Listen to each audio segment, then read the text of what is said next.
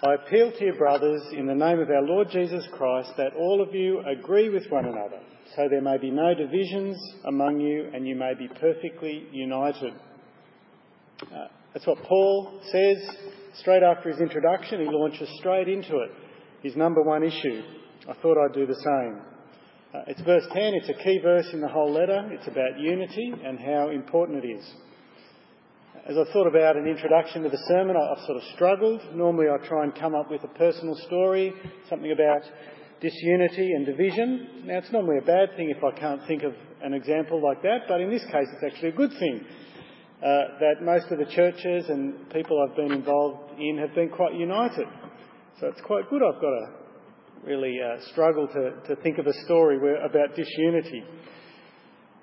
Uh, the tragedy is the same can't be said for lots of other churches. Daniel's going to show us a picture. Here's uh, a diagram showing the Church of Scotland and uh, the various splits and uh, new denominations that started since the time of the Reformation. The writing's pretty small, but on the far left begins with one church in the Reformation, and then at different points it splits and forms new denominations. Now, I know the Scots have a reputation for being disagreeable, but uh, to me, that diagram just seems a little incredible even for Scots. It would be uh, funny if it wasn't so tragic. Uh, the Scottish Presbyterian Church have had divisions over theology, like when the Church of Scotland first split from the Catholic Church. Uh, they've had splits over bishops that produced the Episcopal Church. They've had splits over how to understand the division between church and state uh, that led apparently to the burghers and the anti-burghers, which sounds something like a vegetarian restaurant, I think. Uh, the Covenanters, they split over whether you used a prayer book or not. And then another denomination even split over the right of elders to disagree and object to decisions of the Assembly, which all sounds very Scottish, I think. Uh, the end result of it all was that there on the right hand side, by the year 2000, Scotland has seven different Presbyterian denominations, as well as the Episcopal and Catholic Church. And they all began at, from one church. Now, you may think that's an extreme example, uh, but things aren't much better in other parts of the world. Uh, Gordon Fee, in his commentary on these verses, is spot on when he says, It's easy to see the urgency of a paragraph like this for the contemporary church which not only experiences quarrels at a local level, but is also deeply fragmented at every other level. Churches and denominations, renewal movements that all too often are broken off and become their own Church of Christ, as well as every imaginable individualistic movement and sect. The likelihood of total visible unity in the church is more remote than ever. This fragmentation is both a shame on our house and a cause for deep repentance. If there's a way forward, it probably lies less in structures and more in our readiness to recapture Paul's focus here the preaching of the cross as the great divine contradiction to our human ways of doing things. Almost sounds like a sermon, really, doesn't it? Doesn't sound much like a commentator. Uh, and that's what we're going to do tonight. Uh, focus on what unites us rather than divisions. Focus on Christ and the cross and the gospel that joins us together. So, what is it that Paul wants? Well, look back at verse 10. You can turn that off. Thanks, Dan. Uh, verse 10, uh, Paul appeals, he pleads, and he says, Brothers, each one of you agree with one another so that there may be no divisions and that you may be perfectly united in mind and thought. Brothers, he says, family, Family sticks together through differences of opinion. Family are connected by bonds stronger than friendship. Uh, family fight and argue, so I'm told, uh, but they don't separate, do they? Uh, they're still family, they're united. And he actually appeals to each one. The, the, Greek's fairly specific, it's each individual. Uh, it's a group task, but it's also an individual responsibility. Each person chooses unity in how they respond to small, practical decisions, how you respond in conversations, how you speak to people, uh, the things you choose to make an issue over, and the things you choose to overlook. Uh, Paul says again and again, each of you make the choice to be united. And it's an active thing. It's not simply overlooking and failing to argue. It's actually being intentional and working at unity. Uh, Paul doesn't say don't argue, he says work at being united. That word for being united is the word that's used for restoring things, for mending fishing nets. And Paul says do that sort of work when it comes to unity. Paul emphasises the point. Agree with one another is literally speak the same. And then he adds, be united with the same mind and with the same thought or intention. The same speech, same mind, same intention. Whatever it is that you do, do it with words, with attitude, with action. Uh, so, does this sort of unity mean that you have to agree with everybody about everything? Does it mean there is to be no difference of opinion? Are we to be a church of little clones? Well, no, I think Paul explains what he means in the negative when he says agree with one another means no divisions. You can have different opinions, but those different opinions are not to result in divisions. So, for example, I can have a different opinion with someone about how you baptise or when you baptise someone, or about which Bible translation is the best, or about what sort of activities the Christian can do on a Sunday. Uh, but those differences of opinion shouldn't divide. Uh, we can try to convince each other that we're right and they're not, but we do that within unity without causing divisions. I think there's a difference between unity and uniformity. In fact, in, uh, later on in the, in the book, Paul actually rejoices in differences, uh, that the church is not uniform. In fact, it's actually crucial that the church has differences. Chapter 12 describes the church as a body where each part has a different role, each part is gifted in a different way. That's the way to have a healthy body, when everybody has a range of different skills and gifts, that we're not uniform. Uh, different ages, different preferences, different connections with different groups of people. But within that difference, we're all united in the goal of preaching Jesus, of uh, living for Him. Now, that's what the church should be like in Corinth, but that's not the way things were in reality. Uh, verse 12, he'd actually heard about quarrels and divisions. Uh, one of you says, I follow Paul, another, I follow Apollos, another, I follow Cephas, still another, I follow Christ. What Paul wants is that each individual agrees, but instead you've got each individual saying, I follow this person or I follow that person. If you look at the history of the Corinthian church in Acts 18, you can see where some of this might come from. Acts chapter 18, Paul arrives in Corinth. There's no Christians there at all. He meets Priscilla and Aquila, verse 2, and uh, over a period of time together they preach the gospel and they plant a church. Verse 11 of Acts 18, he stays for a year and a half in Corinth. He would know this group of people well. Uh, they're loyal to him. They would owe their salvation, humanly speaking, to Paul. You can see why some of them would say, I follow Paul. He was our founding pastor. Uh, then Paul leaves for Ephesus together with Priscilla and Aquila. And when they're in Ephesus, they meet Apollos, according to Acts 18. Verse 24 tells us that Apollos was educated he knew the scriptures well. He spoke passionately and boldly about Jesus. Uh, Priscilla and Aquila encourage Apollos to head back to Corinth, their hometown, to help the church there. So Apollos goes, verse 27. He's a great help. Uh, we read he vigorously refuted the Jews in public debate, proving from the scriptures that Jesus was the Christ. So Apollos, uh, Apollos is a pretty cluey guy and a good performer. He was a champion public speaker. Quite probably he was more persuasive than even Paul. And so he attracted a loyal following. Then you've got a group who followed Cephas.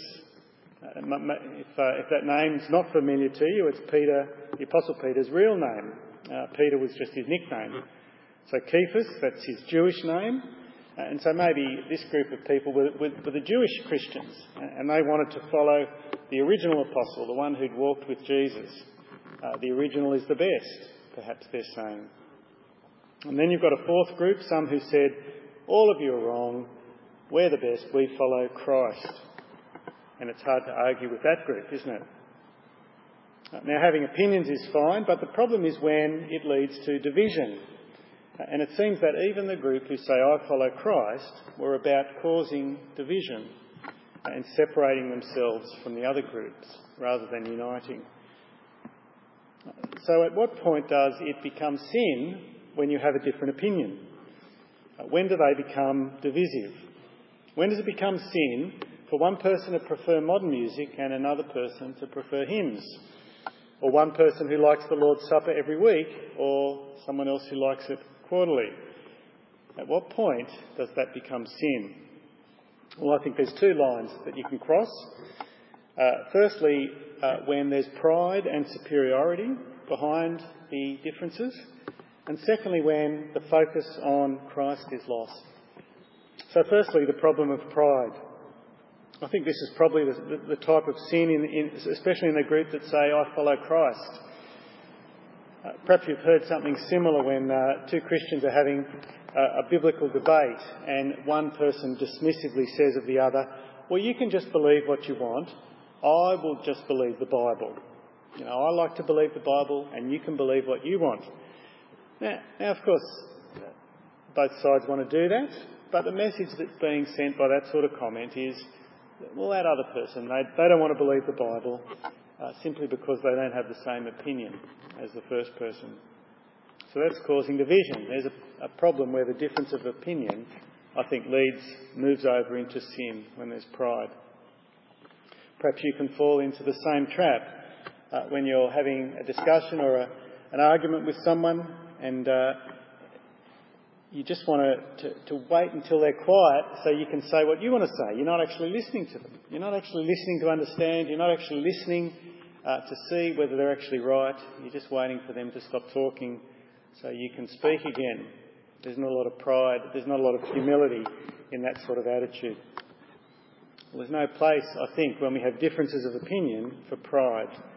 Uh, instead, unity is built on good listening and on humility. Well, there's the first line that we can cross. The second line, I think, is when personalities take over from Christ. Uh, people are, are distracted from following Jesus because they're too busy following the followers. Uh, it's, all, it's, a problem because, after all, it's Jesus who saves, and uh, his servants uh, are nothing. That's Paul's argument there in verse 13. Three rhetorical questions uh, all designed to point the, the, the Corinthians back to Jesus. Uh, so look there in verse 13.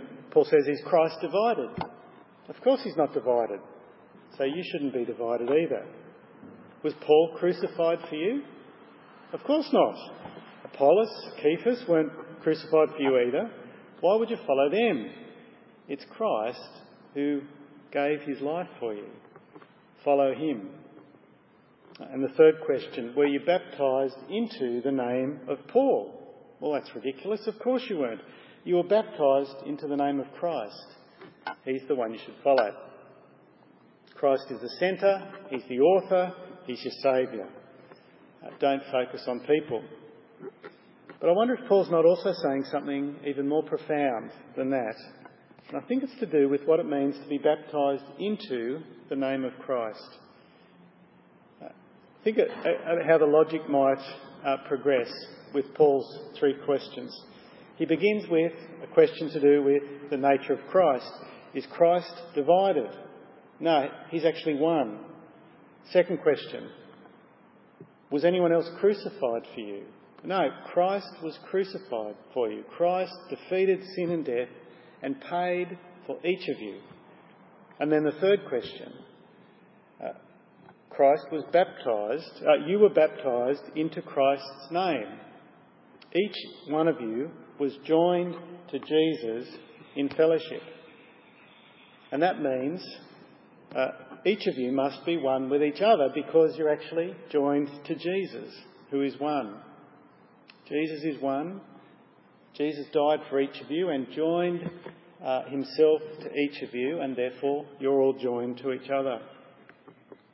Jesus described it with the picture of the vine and the branches in John 15. He said, He's the vine, He's the, the central trunk, if you like, and each of the branches are connected to Him, and therefore uh, they're all part of the one vine. Uh, back up in verse 10, there's something uh, unusual, and I think this idea helps explain that.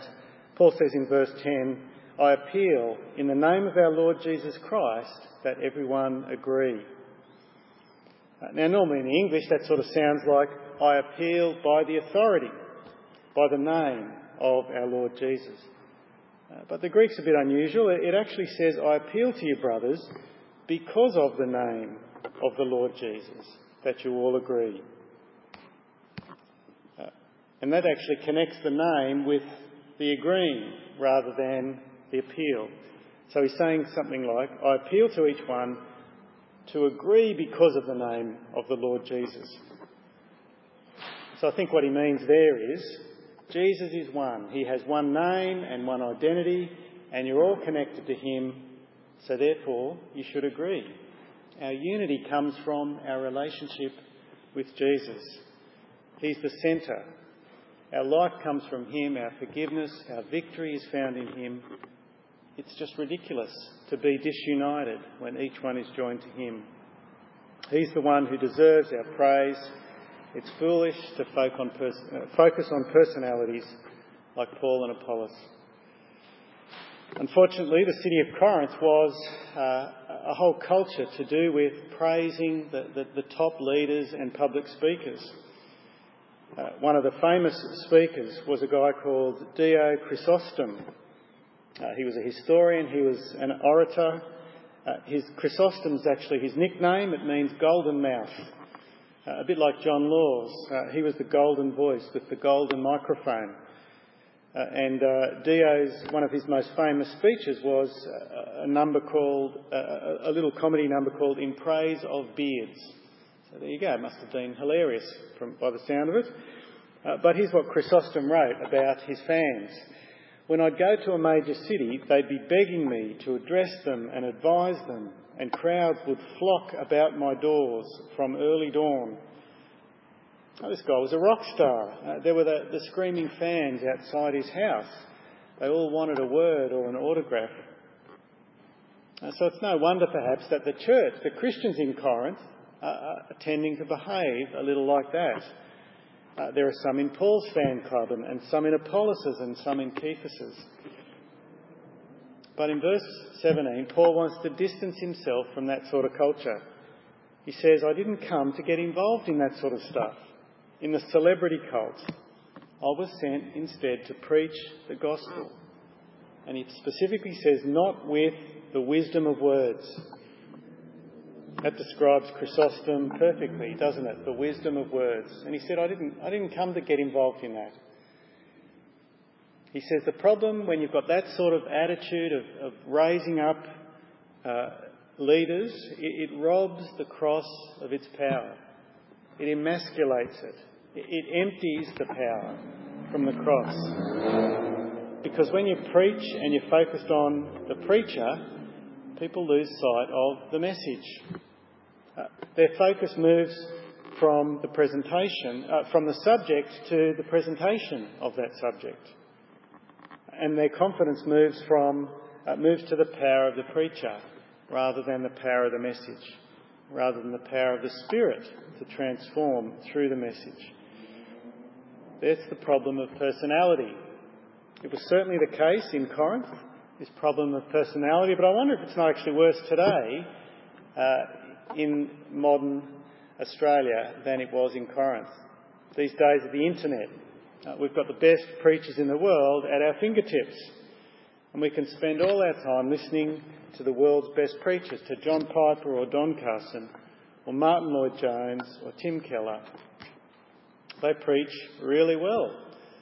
Uh, the problem is not with those preachers or with what they're preaching, just like the problem was never with Paul or Apollos or Cephas. The problem is when hearers shift their focus, shift their attention, shift their confidence from Christ, as revealed in the Bible, to those preachers who are pointing to him. And their focus becomes instead on how powerful the preacher is rather than how powerful the Saviour is. That's how the gospel gets emptied of its power. Let me give you an example. Here's an online biography about one of these big name preachers. Thankfully, he didn't write it himself. Uh, dot dot dot is the founding pastor of dot dot dot church and one of the world's most downloaded and quoted pastors. His audiences span the theological and cultural left and right. He was named one of the 25 most influential pastors of the past 25 years by Preaching Magazine. His audio sermon podcast is regularly number one on iTunes for religion and spirituality uh, and in the top 50 of all podcasts, with about 10 million sermons listened to and watched each year. That's impressive, isn't it? No wonder people want to listen to this guy. And look, if I'm honest, uh, it's hard as a preacher not to be just a little bit jealous of someone with that sort of description.